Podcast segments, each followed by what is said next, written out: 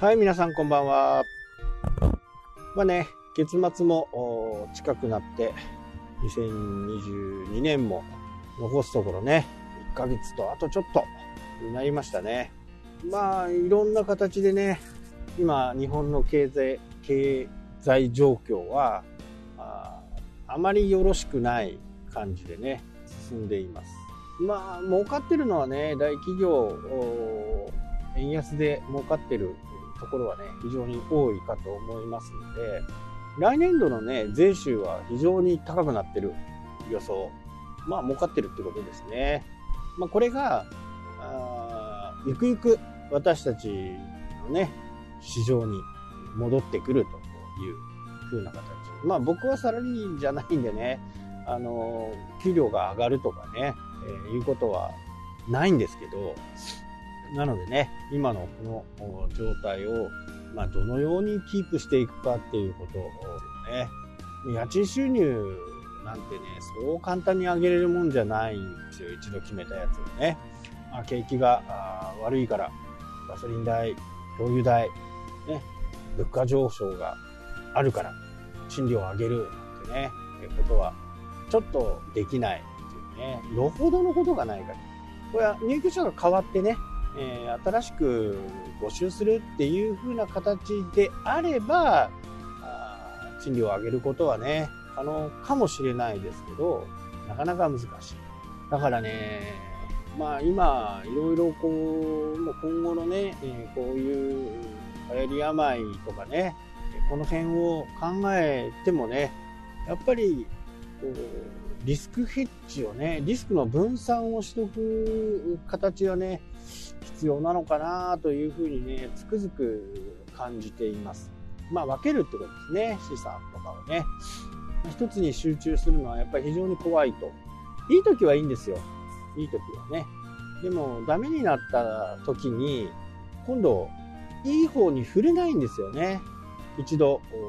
そういう不動産みたいな、なかなか動かしづらい資産を持ってしまうと、こればっかり持ってると、動かしづらいんですね。まあ、身軽にね、えー、その辺の不動産を全部売却してえ、じゃあ、投資、信託とかね、株、ETF とか、そういったものに変更していこうというふうなことの方がリアルタイムなのかなって今後のことを考えるとね、まあそういうふうにもね、えー、感じますね。でもやっぱり1000万、2000万ぐらいあってもね、あんまり稼げれないんですよ。もうそれだけで生活しようなんていうのは多分1000万、2000万じゃあちょっと難しい。だから、こういろんなね、そのファイヤーとかのいろんな人の意見とかそういったものを見ててもね、やっぱりある程度1000万、2000万ぐらい行くまではね、会社勤めをして、そこから、そこから得たものをね、またもう一度再投資をするなり、えー、やっていく。で、そこで不動産を買いに行くっていうのは、まあ、ありなのかなとは思いますけどね。ただね、よっぽど計画性がないと、大きな物件っていうのは、本当修繕とかもね、もう全然ちょっと桁が違うぐらいなね、修繕が必要になってくるんで、その費用もしっかり残しておけるかっていうところはね、非常に大切ですね。集中暖房とかね、冷暖房、その辺壊れて、一軒、一軒家っていうか、アパートの一室であればね、それほど大したことはないんですよ。行ったとしても3、40万。暖房とかね、冷房とか。でも、月ね、4万円とか5万円で貸してる3、40万ですから、まあ10ヶ月、ただ働きなわけですよね。そこに費用をかけてしまう。この設備とか、そういったものはね、非常にこう、計算外のところで壊れたりね、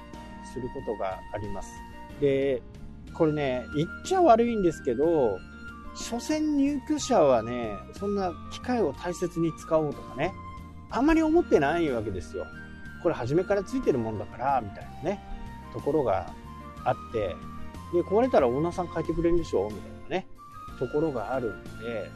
これもやっぱり経験なんですよね。で、うちの場合は、えー、暖房、暖房器具。これはね、壊れてもすぐ業者さんが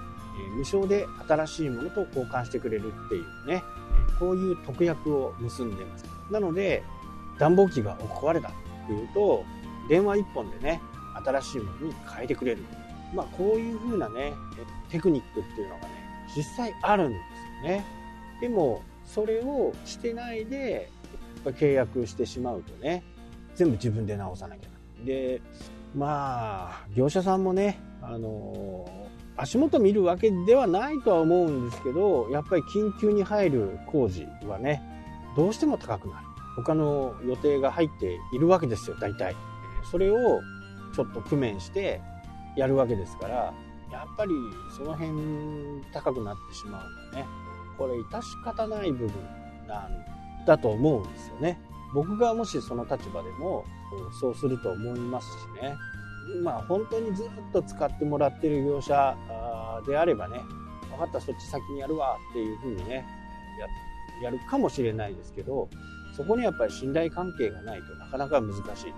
まあ、やっぱり途中からね、引き継ぐ中古物件なんかで、えー、不動産管不動産収入を得ようとするとね、まあ、非常に難しいところがあります。今までの業者さんと自分が使ってた業者さんとのね、違いなんかも如実に出てきますしね。ええそういう風な形なの？とかね。なので、やっぱり地方の物件っていうのは、やっぱりやめた方がいい。僕も地方持ってますけどね。実際に、じゃあ札幌のね、友達で働いて、ね、動いてくれる人と、地方のね、動いてくれる人と全然違いますしね。もう金額も、まあまあびっくりするほど違ったりしますから、こっちから送ってね、のしつけて返して、もうまだお釣りが来るみたいな感じの金額になるので、この辺はね、非常に難しいところですね。今一見ね、本当に、今まさに言ったようなところでね、今調整中のところがありますけどね。となると、もう大手に任せるしかないんですよ。大手の方、地方に行けば行くほどね、えー、大手と言われるところの方が、金額もね、安定してるんですよね。変に下請けなんか変にね友達から友達伝いで聞いたところって初期投資は抑えられたとしてもその後のね何かこう故障したとかねそういったものに対してはなかなか動いてくれないっていうのがこれね現実なんですね。だからこれ非常に難しいところ。やっぱり不動産を持ったりするんだったら自分が目の届く範囲すぐ行ける範囲まあ少なくても30分以内で行ける範囲のところであればね自分で手配もできしねまあそういったところを頼んだ方がいいのかなというふうに思います。はい、というわけでね、今日はこの辺で終わります。それではまた。したっけ